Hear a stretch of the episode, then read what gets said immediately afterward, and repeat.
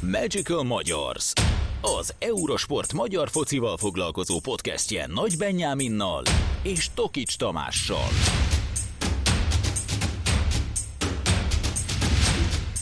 Sziasztok, ez itt a Magical Magyars legfrissebb adása, Tokis Tomival és Nagy Benyáminnal. És hát pénteken vesszük fel az adást, egy nappal vagyunk, szűk egy nappal vagyunk a Ferencváros Leverkusen elleni Európa Liga búcsúját követően. Hogyan érezzük magunkat? Tomi, 2-0 után 0-2, 4 0 kiesés összesítésben. Uh, reális, vagy egyáltalán nem? Figyelj, ahhoz képest, hogy uh, itthon verni szokta a Ferencváros a leverkusen ahhoz képest ez egy meglepetés eredmény. Viccet félretéve, szerintem valahol, valahol ez a mérkőzés, meg ez a párharc megmutatta, hogy a Ferencváros miért egy Európa Liga 8 döntős csapat, és miért nem egy Európa Liga negyed döntős együttes. Szerintem az a stílus, meg az a taktika, amit egyébként Stanislav Csercseszov alkalmaz a Ferencvárosnál, ez egy rövid távon fenntartható és rövid távon sikeres um, produktum, viszont ahhoz, hogy szerintem előre lépjen a Ferencváros, azért rávilágított ez a mérkőzés, meg ez a, ez a két találkozó, hogy, hogy támadó futballban és labdás periódusokban mindenképpen előre kell lépni a, a Ferencvárosnak, hogyha szeretnének előbb-utóbb majd negyed döntőt, elődöntőt és akár döntőt játszani bármelyik európai kupasorozatban, bár most Stanislav Csercseszov nem tudom, hogy mennyire komolyan mondta azt, hogy jövőre cél a BL 8 döntő, hát akkor nézzük meg, hogy milyen csapatok jutottak be a BL 8 döntőbe, meg, meg milyen csapatok nem jutottak be a BL 8 döntőjébe, de még mielőtt itt rátérnénk a meccsete, hogyan értékeled ezt a, ezt a tegnapi mérkőzést, meg úgy blokk ezt a, ezt a párharcot? Szerintem mindenkiben maradhatott hiányérzet, pláne az első meccs alapján, ahol tényleg, vagy ami után tényleg azt beszéltük, hogy, hogy nem feltétlen volt két gólos különbség a két csapat között, viszont a tegnapi alapján meg meg lehet azt érezni, hogy ott benne volt a levegőben, akár mondjuk a végén egy harmadik német gól. Szóval talán abból a szempontból lehet a legcsalódottabb a, a magyar foci rajongó közönség, hogy legalább egy becsületgól nem lett meg a Fradinak. Ahogy Dibusz Dénes is nyilatkozta a lefújás után, reális az, hogy a jobb csapat jutott tovább, és tényleg lehet látni azt, hogy mi az a következő szint, ami alapján el lehet jutni mondjuk akár abba a BL 8 döntőbe, bár azért ezt a Csercseszov féle kijelentést ezt eléggé merésznek tartom. Nagyon-nagyon messze van az a, az, az el negyed döntő is, hogyha most ilyen szigorúan rövid távon nézzük, ami mondjuk a következő lépcsőfok lehetne, de talán az első meccs alapján így konklúzióként az alapján lehet hiányérzet a, a, a fejekben. Nem tudom, hogy a Leverkusen szurkolók ezt mennyire tartják reálisnak, de egyértelmű, hogy ők voltak most fölényben, meg a két meccs alapján is abszolút megérdemelt a továbbjutásuk. Igen, meg tudod, az, valahol az a, az a helyzet, hogy ezzel a reaktív futballal szerintem, és amit előbb elmondtam, rövid távú sikerek. Tehát egy, egy selejtező sorozatban, ez tök jól néz ki oda-visszavágós párharcokban, amikor a Ferencváros még azt mondom, hogy gyengébb vagy vele egy kaliberű csapatokkal találkozik, és valahogyan elevickél mondjuk a BL vagy, vagy Európa Liga e, csoportkörébe. Csak amikor bejutsz a csoportkörbe, ott nem játszhatsz 0-0-ákra, és a Ferencváros úgy ment ki a, a Leverkuseni mérkőzésre, hogy 0-0-át akart játszani idegenben, legalábbis az első negyed óra, 20 perc, fél óra erre enged következtetést. Na most, hogyha bejutsz egy BL vagy Európa Liga csoportkörbe, játszol 6-0-0-át, hát igen nagy mázinak kell történni ahhoz, hogy te tovább menjél abból a csoportból, de hogy másodikként, még harmadikként is azért nagyon merész eh, hat ponttal mondjuk tovább lépni harmadikként, mert nyilván az, az azért már viszonylag garantált pozíciót jelent ebben az esetben, de hogy ha, ha Ferencvárosnál és Csercseszov irányítása alatt nem történik ebben előrelépés, én nem leszek meglepődve, hogyha Fradi esetleg, és most már tényleg kicsit előreugrok az időben, mondjuk nyáron megint sikertelen lesz, hogyha a bajnokok ligáját nézzük, vagy bajnokok ligájába akar bekerülni, akkor sikertelen lesz. Viszont, hogyha az Európa Ligát, Európa Konferencia Ligát tűzik ki célul, szerintem, és főleg mondjuk a Konferencia Ligát, ott azért van keresni valója a Ferencvárosnak. Még azt mondom, hogy ilyen reaktív stílussal is pont az lett volna a kérdésem, hogy szerinted ez alapján a 16 nemzetközi meccs alapján, amit lejátszott ebben a szezonban, minden sorozatot, a selejtezőket is idevéve a Fradi, nem pont mostanra jött ki, nem is azt mondom, hogy a fáradtság, mert nyilván a sérülések egyebek közre játszottak, de pont az a rutintalanság miatt érezhető bátortalanság, ami ebben a két meccsben azért benne volt? Szerintem nem, szerintem egész egyszerűen máshogy, máshogy kell kezelni ezeket a szituációkat. Tehát nem lehet úgy belemenni egy, egy párharcba, mondom, hogy, hogy 0 0 akarok játszani, hiszen akkor, akkor tényleg a, a legjobb esetben is büntető párbajjal esel ki, vagy mész tovább. Na most, ha, ha a Ferencváros egyébként így kezdett volna a, a, az odavágón, mint mondjuk itt a visszavágón, akkor én azt mondom, hogy hát persze, hát kinyílt a Fradi, legalább megpróbálták. Az első 20 percben, hogyha túlélik, akkor, akkor legalább volt magasan labdaszerzésük, kicsit talán meglepik ezzel a leverkusen ők is még óvatosabban próbálnak majd belemenni ebbe a mérkőzésbe. Viszont ennek nyomát sem láttuk egészen az Akari Essen kapufáig, és onnantól kezdve a Fradi uralta azt a mérkőzést. Na most itt nem volt az elmondható, hiszen a Ferencváros úgy kezdte ezt a mérkőzést, hogy szerintem kellett volna a, a kinti találkozót, és rögtön kaptak egy gólt átmenetből. Szóval nagyon demoralizáló egyrészt, hogy körülbelül három perc alatt eldőlt ez a párharc a visszavágón, másrészt az, hogy a Ferencváros utána hiába alakított ki helyzeteket, egyszerűen csak az első fél időben volt partnere a, a Leverkusennek, a másodikban egyszerűen tehát tényleg hatalmas, elképesztő különbség volt a, a két, két együttes között, majd erre kicsit később ki fogunk térni számokkal, meg adatokkal alátámasztva. Szóval, szóval én, én, én egyrészt ezt a kicsit talán tudatosságot, vagy bátorságot, vagy talán ezt a, ezt a proaktívabb futballt hiányolom a Ferencváros, mert ha van egy proaktív stílusod, akkor, akkor talán sokkal könnyebb visszaállnod védekezni, és sokkal könnyebb mondjuk reagálnod az ellenfél lépéseire, hiszen azért a Leverkusen nem sziporkázott ebben a párharcban, tehát sem a, sem a egyik, sem a másik mérkőzésen nem volt annyira extra, szerintem pont annyit adott ki magából ez a Leverkusen, amennyi kellett, és, és ők teljesen meg vannak elégedve ezzel a, ezzel a továbbjutással, és hát azért elég nagyon bizalmuk van, de, de gyanítom, hogy a Leverkusen ilyen játékkal azért nem lesz ott majd májusban a budapesti döntőn. Ha a mostani meccs ritmusát viszonyítjuk mondjuk az elsőhöz, és egy picit belemegyünk a taktikába, én éreztem egy pici, és írtam is neked meccs közben, éreztem egy pici bátortalanságot. Nem is bátortalanságot, de de talán vártam volna egy taktikai csavart még ezzel a hiába nyilatkozta azt Csercseszova a meccs előtt, hogy 13 felnőtt játékossal kell megoldani a, a dolgokat, de érzékeltem, vagy éreztem valamiféle, valamiféle hiányt. Gondolok itt arra, hogy Frederiksen nyugodtan be lehetett volna tenni, akár hamarabb, akár egy picit frissebben mondjuk, mint tudom én a második félidő elején egy Lisztes Krisztiánt, hogy egy picit mozgassa meg a, a Leverkusen védőket, hiába 17 éves játékos, azért a gyorsasága megvan. Szóval valami pici bátorságot hiányoltam, és láthatjuk azt, tudod, Tomi, te is, meg a, a hallgatók is tudják, hogy a kommenteket szeretem olvasgatni. Ryan May-nak abszolút a, majd, hogy nem a nullához közeli a, a megítélése a két meccs alapján, és lehet, hogy van benne valami. Abszolút. Egyébként figyelj, tehát a, a Ferencváros ilyen meccseket játszik az NBA-ben, csak akkor ők a, annak a bizonyos dolognak a másik felén vannak. Igen. Ez, ez, egy, ez egy abszolút 50-50-es mérkőzés volt, hogyha a, most tényleg a, mondjuk a labdabirtoklás nézed, és, és hogyha így kivetíted a meccs képét, azt, hogy a második félidőben a Leverkusen agyon kontraszta a Fradit, és, és tényleg ny- reálisan nyomás alá tudta helyezni őket az első pillanattól kezdve, hogy, ahogy felharsant a második félidőben a kezdősípszó, a Fradi ugyanezt csinálja az NB1-ben. Átadja az ellenfélnek egy kicsit a labdát, aztán elkezd magasan letámadni. És ott szerez labdát, aztán abból próbál gólt szerezni, vagy hogyha áthozza a saját tér felére a labdát, akkor megjönnek a területek egy gyengébb képességű csapat ellen, és akkor szépen a, a minőségbeli különbségből jönnek a, az ellenakciók, vagy a kontrák, amiből, amiből meg gólt szerez a Ferencváros. Szóval számomra egyébként a Fradinak, Fradinak ez egy nagyon tanulságos meccs lehet, hiszen ők az NBA-ben ilyen mérkőzéseket játszanak, csak mondom, ott ők vannak abban a helyzetben, hogy most a Leverkusen volt, hogy minőségbeli különbség van a játékosok között, sokkal jobb képességű futbalisták állnak rendelkezésre, és ezáltal ők nyilván, tehát az NB1-ben egy mezőköves ellen mondjuk ötből három kontrát be tudnak fejezni kapuralövéssel, amiből mondjuk kettő gól. Ugyanúgy a Leverkusen ezen a mérkőzésen be tudott fejezni két kontratámadást góla, vagy egy, az egyik egy klasszikus kontra volt, a másik meg mondjuk egy labdaszerzés az ellenfél tér felén. És ezért kellene szerintem a Fradinak labdás periódusokban előre lépnie, mert akkor egyrészt a bajnokságban is tud játszani egy domináns stílust, meg tud játszani majd az európai kupaporondon is egy domináns stílus, mert például a Leverkusen engedte azt, hogy a Fradi domináljon bizonyos periódusokban ebben a párharcban. Lehet, hogy ez egy kemény mondat, de ezek alapján lehet szerintem reálisan gondolkozni ezen.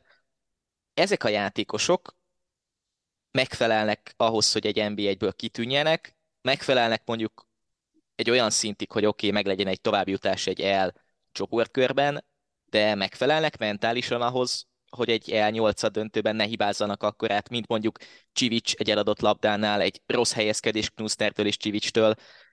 Apróságok, első meccsen egy, egy kipattanó labdára nem reagálnak időben. Ez, ezt hogy lehetne fejleszteni? Mert azt látjuk, és azt el is mondta Csercseszov, hogy, hogy mivel nincsenek úgy, úgynevezett tétmeccsek hétről hétre, egyszerűen kijönnek ekkora hibák, és nem lehet az, hogy minden héten játszunk akkor egy külföldi ellenfélel, egy Bundesliga szintű csapattal egy, egy magas nyomású meccset, akkor el lehet gondolkozni, hogy ez a keret így alkalmas, vagy esetleg olyan játékosokban kéne gondolkozni, akik topligából érkeznek, legalább játszottak meccseket ott is, egy-egy ilyen apró szituációt le tudnak reagálni, vagy, vagy ezzel mit lehet kezdeni? Mert reálisan most nem látjuk azt, hogy egy BL 8 döntő bármilyen szempontból elérhető lenne, hiába látjuk a fejlődést szezonról szezonra ezen a csapaton.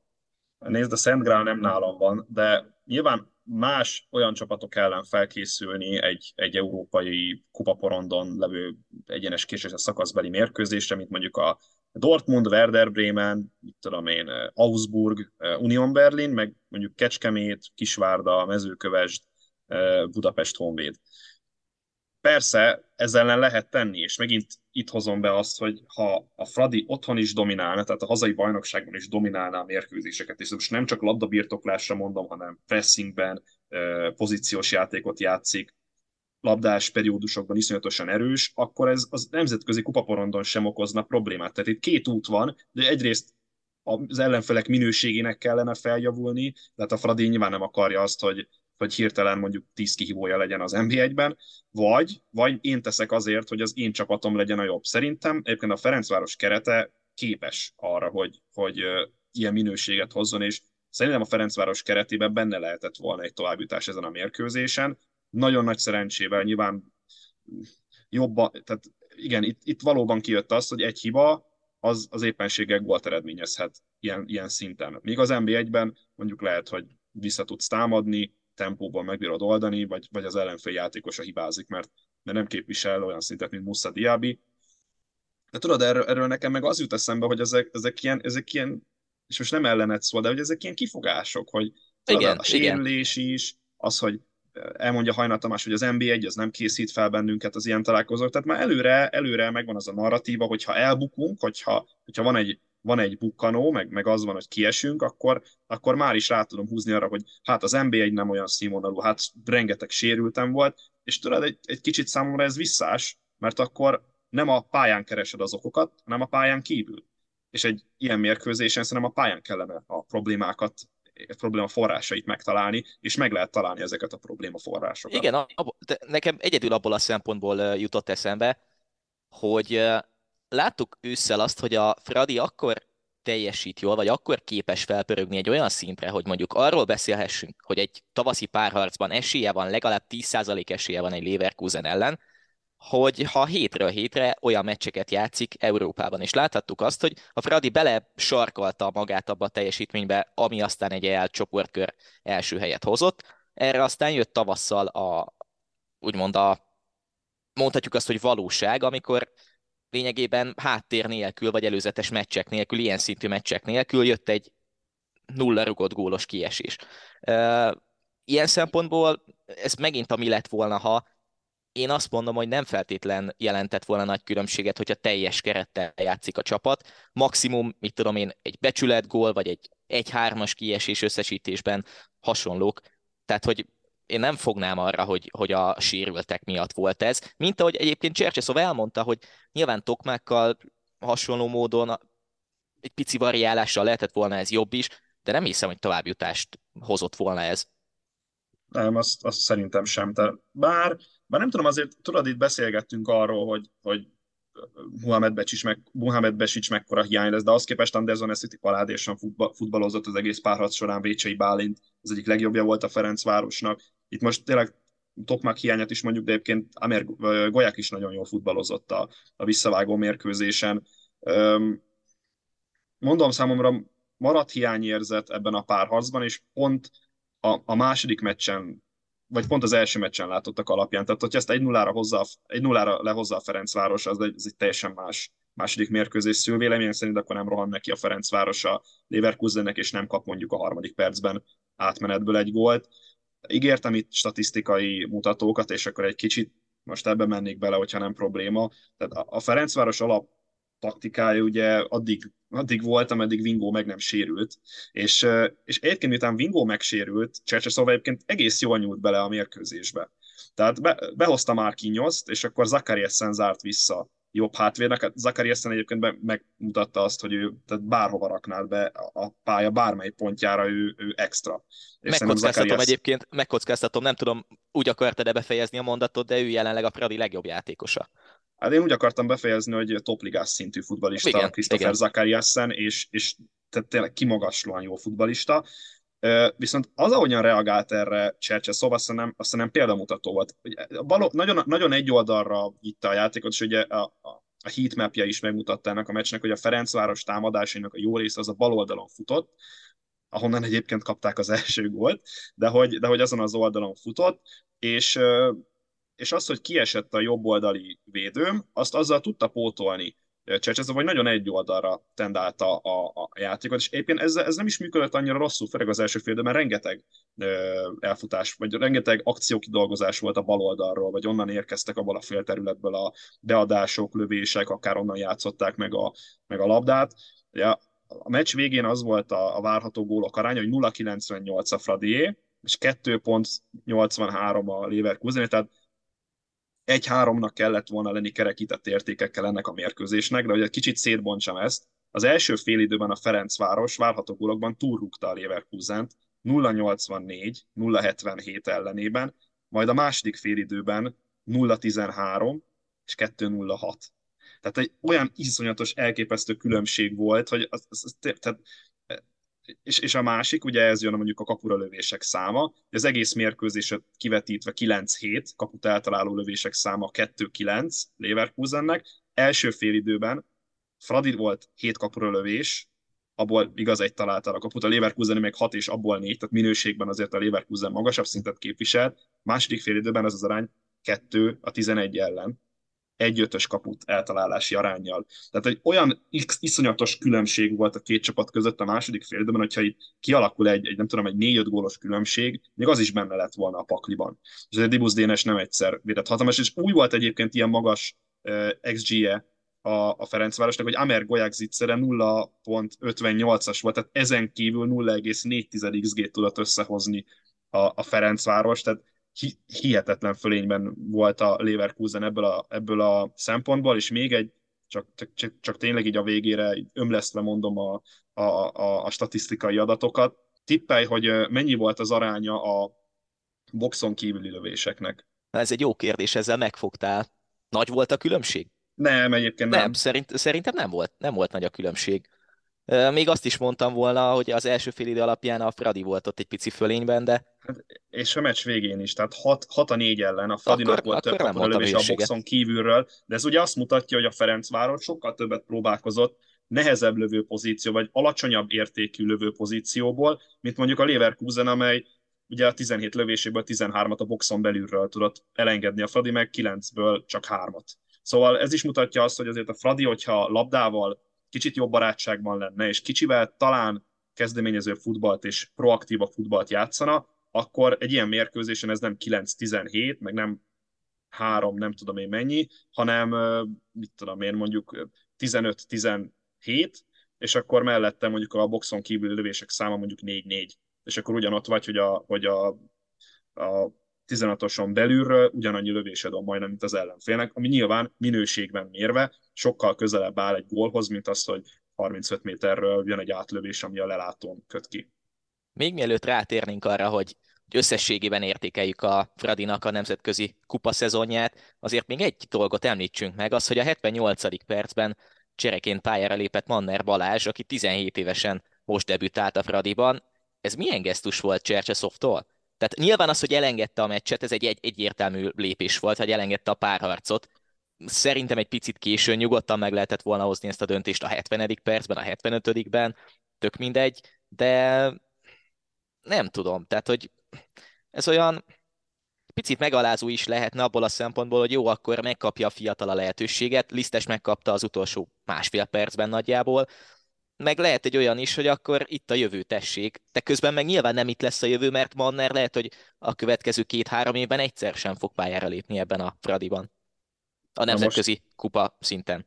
Na most tegye mindenki a szívére a kezét, és őszintén, ha nincsen hat sérültje a Ferencvárosnak játszanak? Nyilván nem.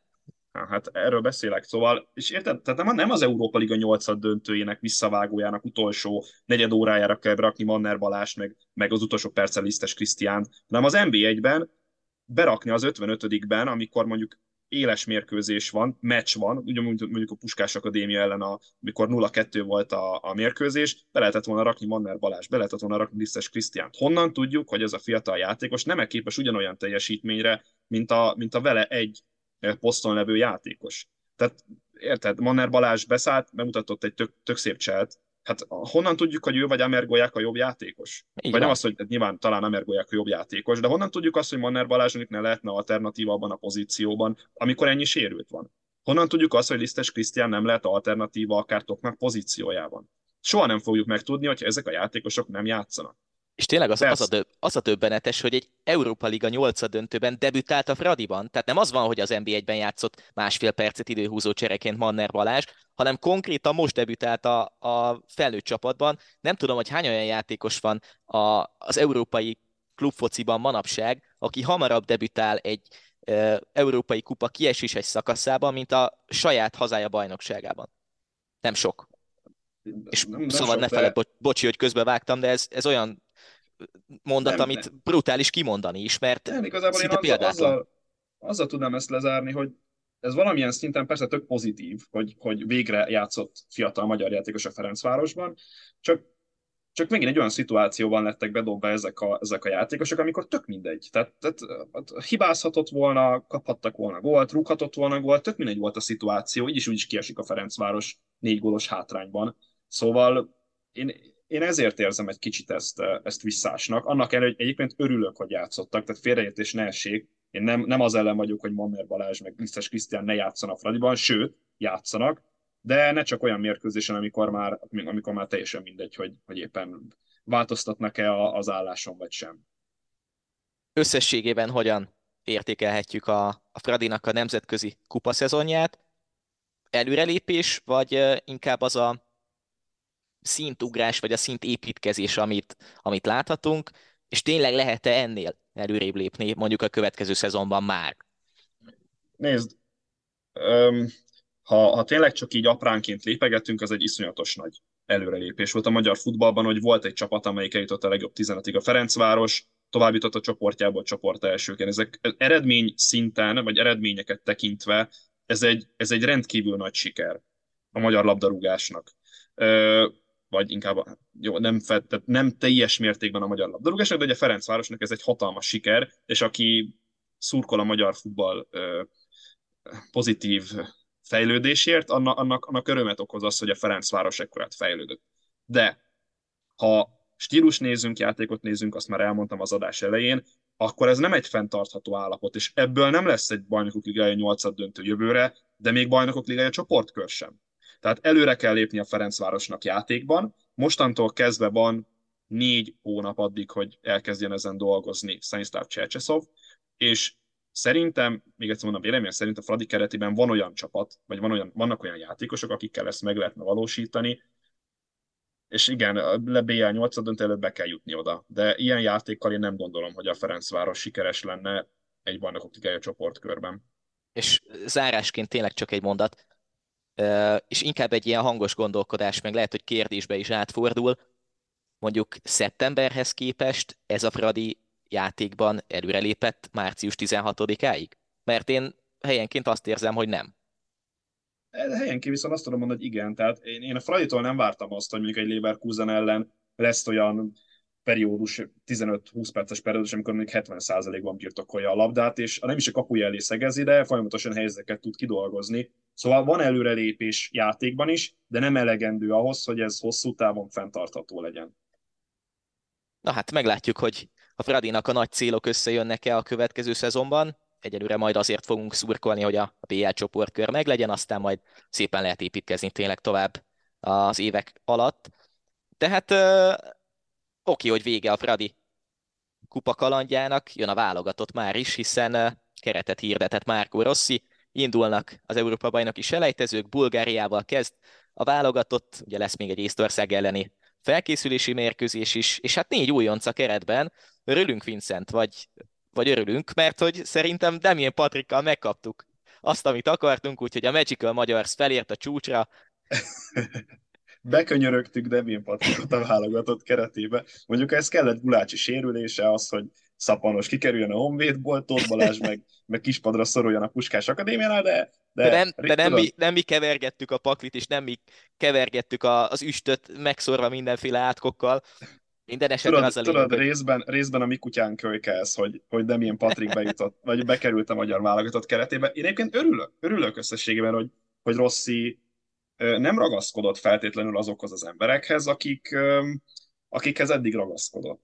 És persze meg volt kötve a keze, mert azért elég sok sérültje van a magyar válogatottnak, de hogy, de hogy a bekerülők és, és azok a játékosok, akik, akik újoncként bekerültek most a keretbe, szerintem hosszú távon is, vagy legalábbis van egy-két olyan játékos, akik hosszú távon tagjai lehetnek a magyar válogatottnak, és akár még Márko Rossi terveiben is ott tudnak lenni. Úgyhogy nekem a, nekem a véleményem és az első reakcióm az egy, az egy hát én felordítottam, amikor olvastam a, a, a keretet, hogy, hogy kik vannak benne, hát nem, nem idézném magamat hatalmas káromkodások közepette, mondtam, hogy ez meg mi a fene, és örömömben mondtam, nem negatív fennhangon, szóval, szóval nekem összességében a véleményem az, hogy ez egy pozitív, pozitív lépés már Rosszitól, hogy hozzámer nyúlni egyrészt azokhoz az NBA-es játékosokhoz, akik, akik képesek akár válogatott szinten teljesíteni, másrészt pedig teljesen megérdemelten kerül be mondjuk tényleg Demien Patrik vagy Csobot Kevin a,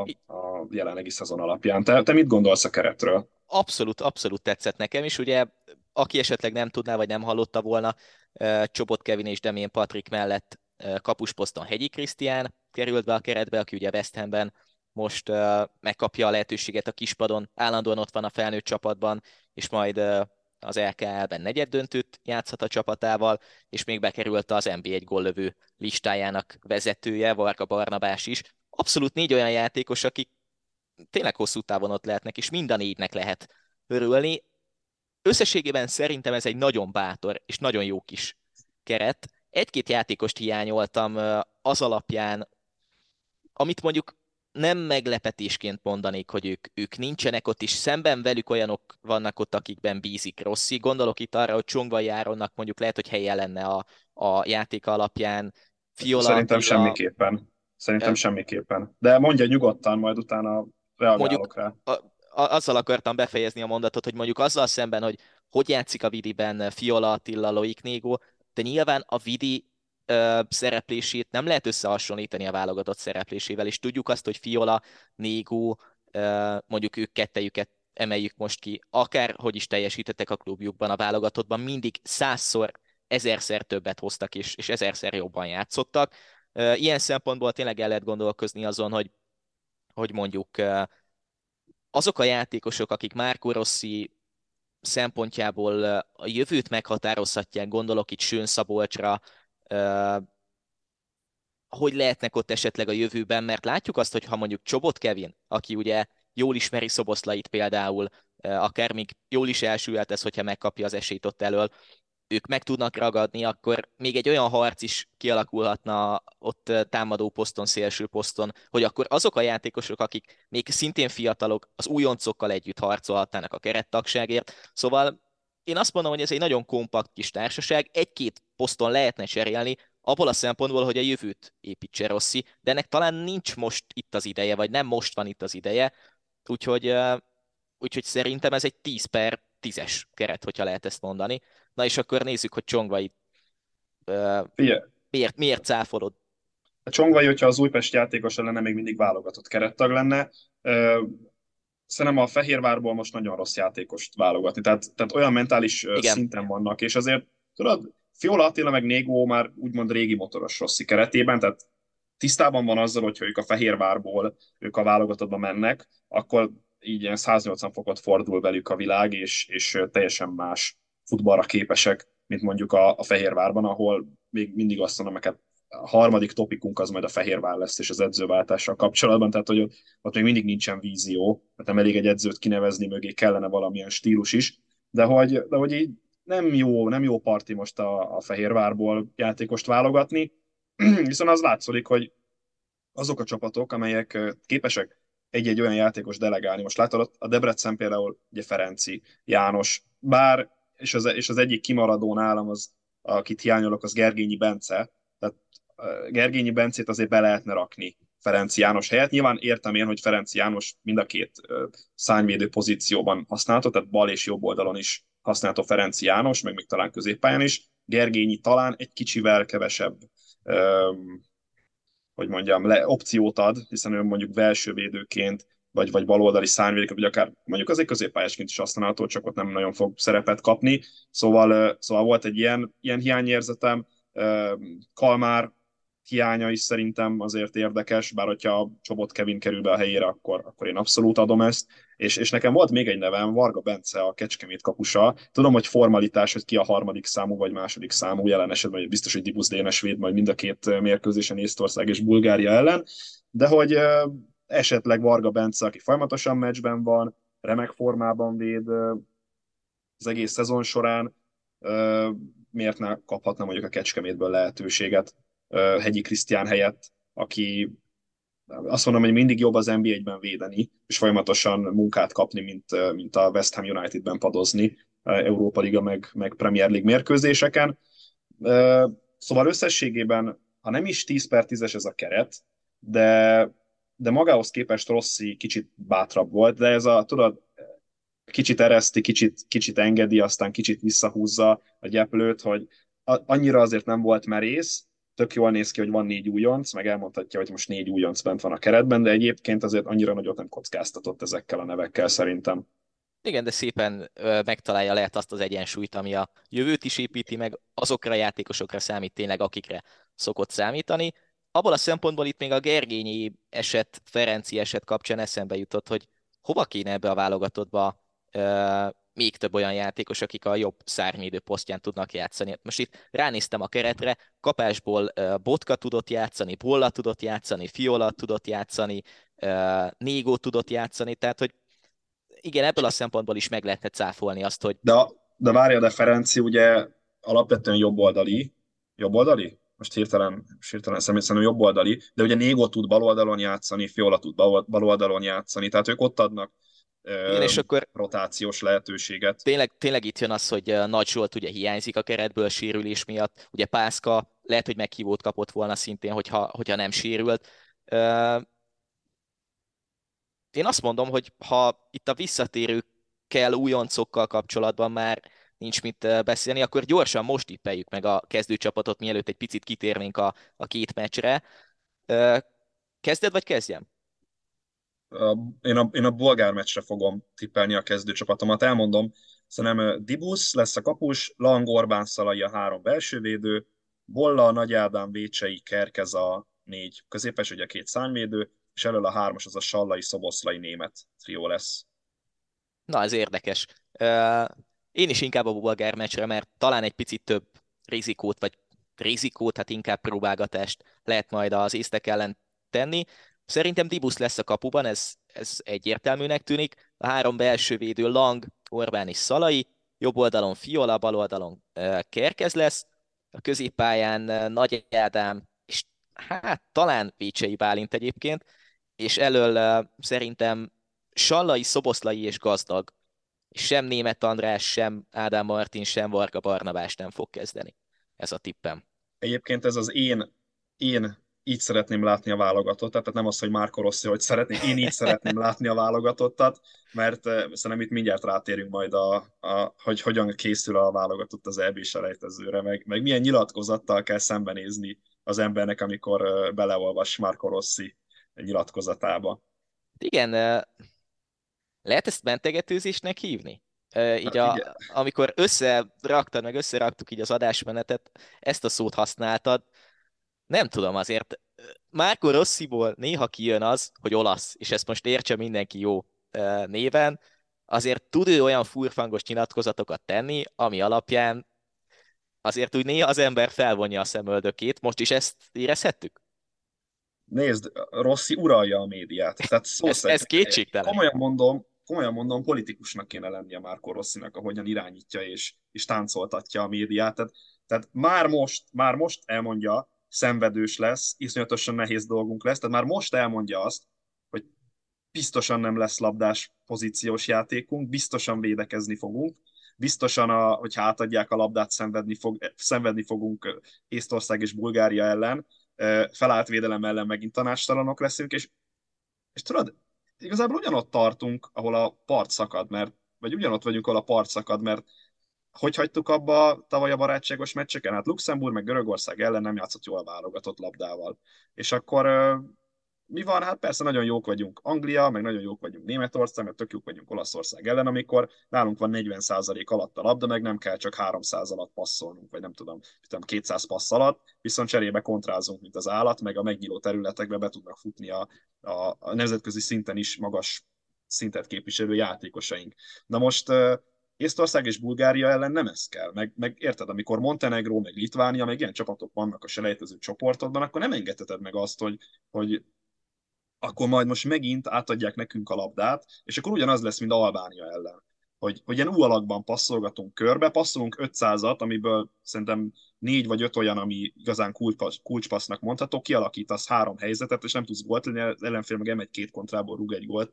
Szóval, szóval számomra ez már most azt sugalja előre, hogy rossz színál játékban nem lesz előrelépés egyrészt, másrészt azt sugalja, hogy, hogy itt megint fel kell készülnünk egy olyan brutálisan nehéz selejtező sorozatra, lelkileg, hogy, hogy, hogy az valami értetlen, mert, mert tudod, itt most már nem elég az, hogy nálunk vannak a legjobb szurkolók, meg, meg, meg majd mindent kiteszünk a pályára, meg, meg a szívünket adjuk, meg a vérünket, meg a verejtékünket a győzelemért, itt már nem elég, itt már futballozni kell. És amikor ilyen csapatokkal kerülsz egy csoportba, akkor futballoznod kell.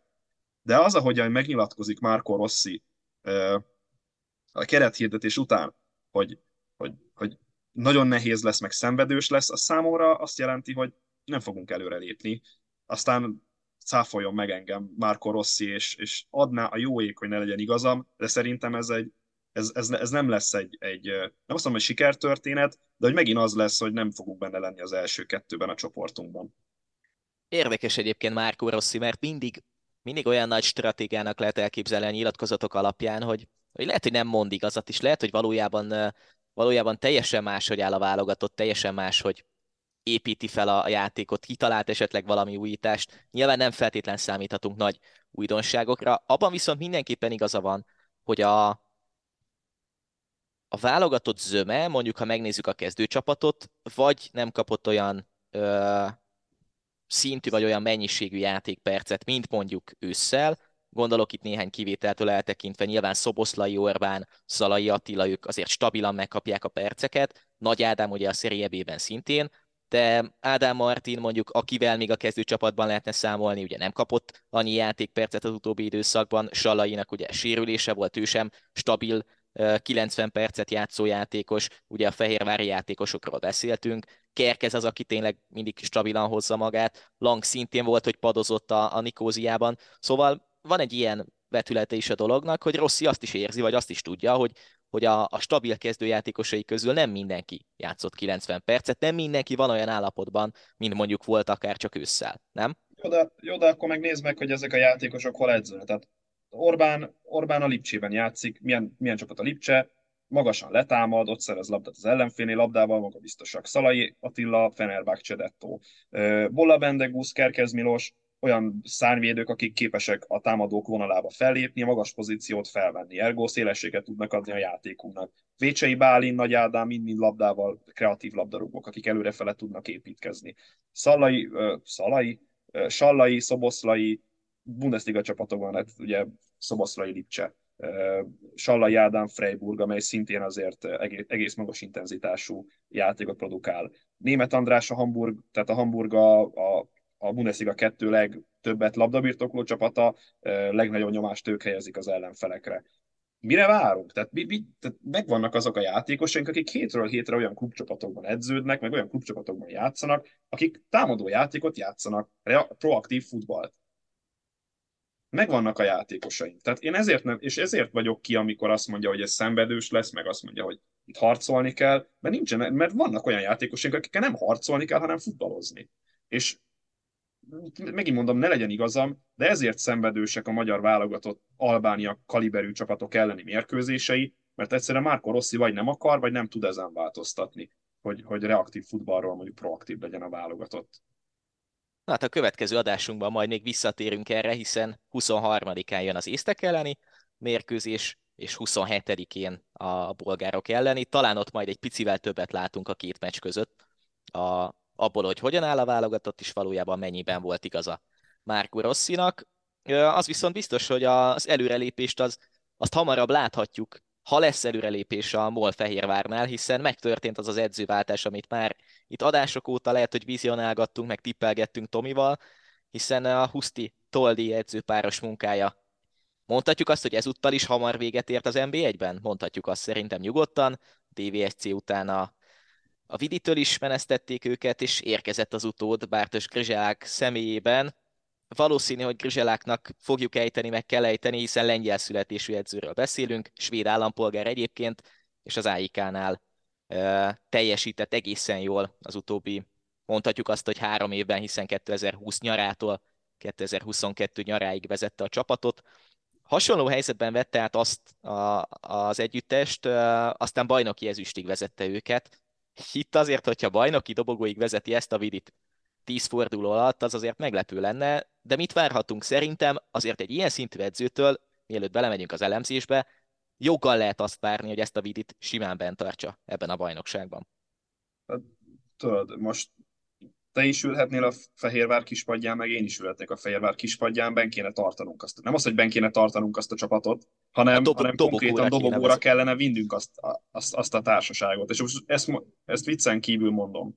Szóval, szóval teljesen mindegy az edző kiléte. Ugyanez, mint a Ferencvárosnál. Ferencvárosnál is jóformán a, a kutyámat odaültethetném a kispadra, ő is elvinné Európa konferencia liga csoportkörig a, a Ferencvárost. Na most én, én, én utána olvastam Grizseláknak, és, és nem látom annyira fényesen a, a, a, az útját magam előtt, mert persze egy új impulzus, meg, tehát általában azért egy edzőváltásból jól szoktak kijönni a csapatok a rövid, rövid távon. Tehát az első pár mérkőzésen az új impulzus miatt egy kicsi frissességet hoz az edző, talán, talán jobban is akarnak a játékosok, és, és talán, talán az eredmények is jobban mutatják. A Fehérvárnál nagyon milyen van a keret mentálisan, tehát nem tudnak mérkőzést nyerni 2023-ban. A Vasast verték meg 2-1-re nyögvenyelősen azt a Vasast, amelyik csont utolsó, és valószínűleg ki fog esni. Milyen, milyen stílus is képvisel Grizselák? Ezt az AIK-t úgy tartotta bent először, hogy labda ellen, kompakt védekezés, szűken, a pálya középső területeit védte egy 4-4-2-es felállással, aztán átmenetekre épített, és, és, és igazából a kontratámadásai, meg, meg, ez a, meg ez a reaktív futball, az arra elég volt a svéd élvonalban, hogy, hogy bent tudjon maradni az AIK, aztán a következő évben meg mondjuk második lett a csapatával. És ö, olvastam egy jellemzést róla, hogy direkt játék, tehát direkt passzok, ö, progresszív passzok a középpályán, kontrajáték, és, és betonbiztos védekezés, emellett nem mutat hajlandóságot a pozíciós játékra, eléggé lelimitálja a játékosainak az egyéni kvalitásait, szóval, szóval nem biztos, hogy előrelépés Krizselák ebből a szempontból. Nem az, hogy előrelépés, hanem nem biztos, hogy egy olyan lépés a Fehérvárnak, akivel mondjuk szeretnének a, Fehér, a Ferencváros nyomába érni. És szerintem jelenleg a Fehérvárnál ez is kérdés, hogy oda tudnak érni a Ferencváros nyakára idővel és szerintem Bártos Grizselek nem az a, já, nem az a vezetőedző, akivel oda fognak érni. Megint, megint tűzoltás, megint az, hogy tartsa bent, mert már milyen jól hangzik az, hogy a svéd bajnokságban megcsinálta ezt egy nagymúltú csapattal, akkor majd az NBA-ben is megcsinálja egy nagymúltú csapattal, hogy bent tartja őket. Csak igen, az NBA-ben olyan csapatok vannak, akik átadják a Fehérvárnak a labdát, mert minek birtokoljuk egy olyan csapat ellen, ahol ott van Négo, ott van Fiola, ott van Flores, ott van Christensen, meg, meg Kenan Kodró, meg, meg nem tudom, a Csongba járon a, a belső védő vagy jobb hátvéd. Ugye kettő dolog, az egyik az, hogy állítólag a hírek szerint legelőször Juhász Rolandék Márkó Nikolicsal vették fel a kapcsolatot, ő azonban egyelőre nem vállalta, és az egyelőre az tényleg azért szól, mert bár Krizselákkal ha jól emlékszem, de lehet, hogy hülyeséget mondok, Tomi erősíts meg, vagy Cáfoly meg két évre értek alá, tehát a... Fél plusz két év, igen. Így van, tehát két is fél évre gyakorlatilag, tehát a, a kettővel utánunk jövő szezon végéig, Nikol is pedig csak... biztosan nem lesz plusz hát kettő ebből. A száz százalék. Nikol is pedig csak nyártól jött volna a csapathoz. A másik pedig, hogy Grizselák kedvelt, legkedveltebb formációja az vagy a 4-4-2, vagy a 3-5-2 és 4-3-3-at is játszott korábban a csapatainál. Te látsz arra reális esélyt, hogy ez a vidék két csatárral menjen? Tehát mondjuk egy Kodró Szabó Levente kettőssel? Mert akkor hát, talán lehet esély, de, de sanszosabbnak tartom, hogy ugyanúgy egy 4-3-3 lesz, mondjuk a két szélsővel elől Sönnel, Kastrátival és mondjuk középen Kodróval, tegyük fel, én nem, nem nagyon látom azt, hogy reálisan így rövid idő alatt a két csatáros játékot lépje meg.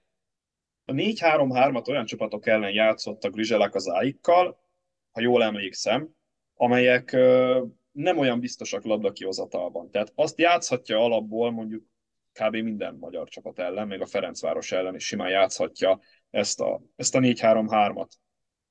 De az, hogy meglegyen a megfelelő kompakt véde, kompakt védekezés, szerintem a 4-4-2-t fogja favorizálni. Eleve ugye hát hosszú labdákkal operál, és hosszú labdákat indít el a védelem. Tehát felejtsük el azt, amit Huszti Szabolcsnál láttunk, hogy megpróbálják földön kihozni Kovács Dániellel a labdát, mert itt, itt pumpálni fogják a hosszú labdákat Kenán Kodró meg, meg Szabó Levente irányába. Egyébként szerintem kettenők nem lesznek fenn egyszerre, inkább vagy Dárdait, vagy Sön Szabolcsot, vagy esetleg Katona Mátyást tudom elképzelni majd ilyen akár második csatár, vagy, vagy, vagy visszavonték szerepkör, vagy egyik szélsőjét behozza oda. Tehát én, én nem számítok arra, hogy majd, hogy majd egyszerre Szabó Levente és Kenan Kodró lesz a két csatár, viszont az, hogy van egy targetman, és azt meg kell játszani ezekkel a hosszú labdákkal, ő meg majd lecsúsztatgatja, meg, meg visszafejeli a labdákat. Egyébként érdekes, mert olyan olyan, olyan futballt játszott az AIK-nál Grizselák, vagy olyan futballt próbált megvalósítani, mert az NBA-ben nem működne. Tehát nincs az, hogy az ellenfél csapata feljön 50 méterre a saját kapujától, és a körívnél húzza meg a védekezési vonalat. Tehát ilyen nincs, a, nincs az NBA-ben. Minden csapat visszaáll 30 méterre. Tehát én ezért vagyok szkeptikus, hogy idehozunk egy olyan edzőt, aki a svéd bajnokságban sikert tudott elérni, de a magyar bajnokság az teljesen más összetételében, stílusában, a csapatok minőségét nézve, mint a svéd bajnokság. Ugye ott egy magasabban helyezkedő védelmek ellen találod szembe magadon van terület, és mondjuk a hosszú labdáknak lehet célja, vagy adott esetben a különböző labdakihozatali sémáknak van folytatása.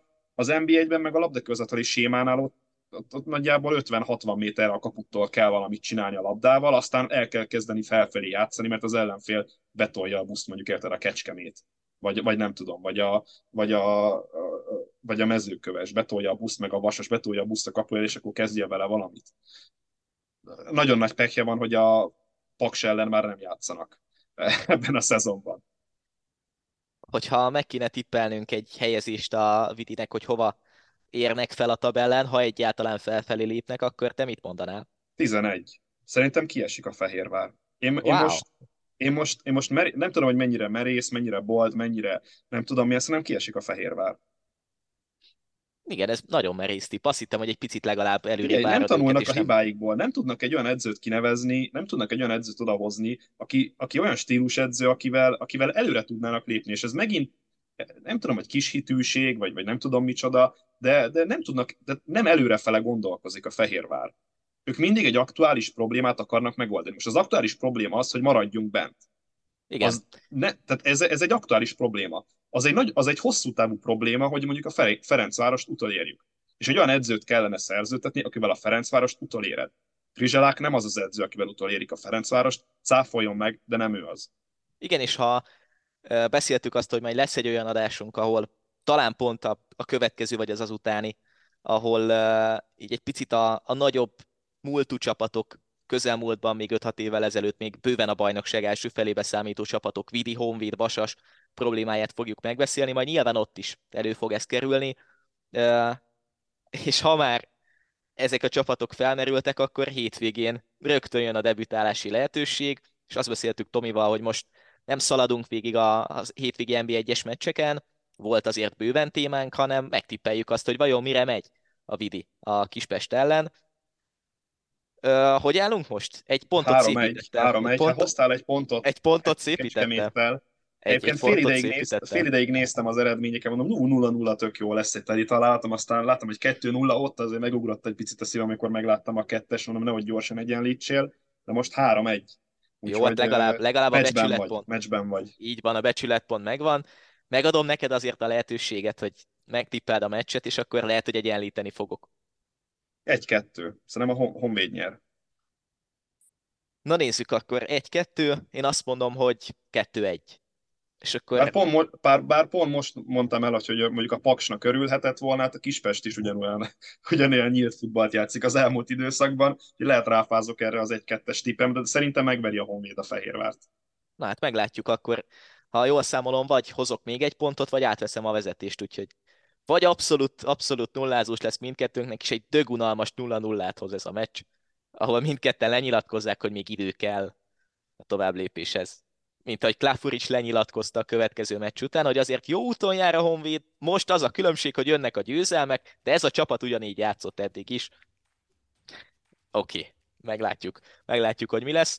Ennyi volt mára is erre a hétre a Magical Magyar Podcast. Tartsatok velünk majd a következő adásban is, és hogyha szeretnétek hallgatni továbbra is hasonló adásokat és hasonlóan jó kis podcasteket, nem csak tőlünk, hanem az Eurosport podcast felületei eh, közül bár, bármelyikről, akár a Salakbrogról, akár az ES Bringáról, akár a Rekordtán podcastről, akár a Hosszabbítás podcastről, akkor mindenképpen iratkozzatok fel, lájkoljatok minket, kövessetek minket, és természetesen, ahogy mindig adott, kommenteljetek ehhez az adáshoz is, akár küldjétek el a tippeteket, szívesen vesszük Tomival, hogyha ti is beszálltok a játékba. Úgyhogy jövő héten folytatjuk, aztán meglátjuk, hogy mire megy a vidi, és meglátjuk, hogy mire megy a válogatott majd az észtek, aztán a polgárok ellen. Sziasztok addig is! Adios!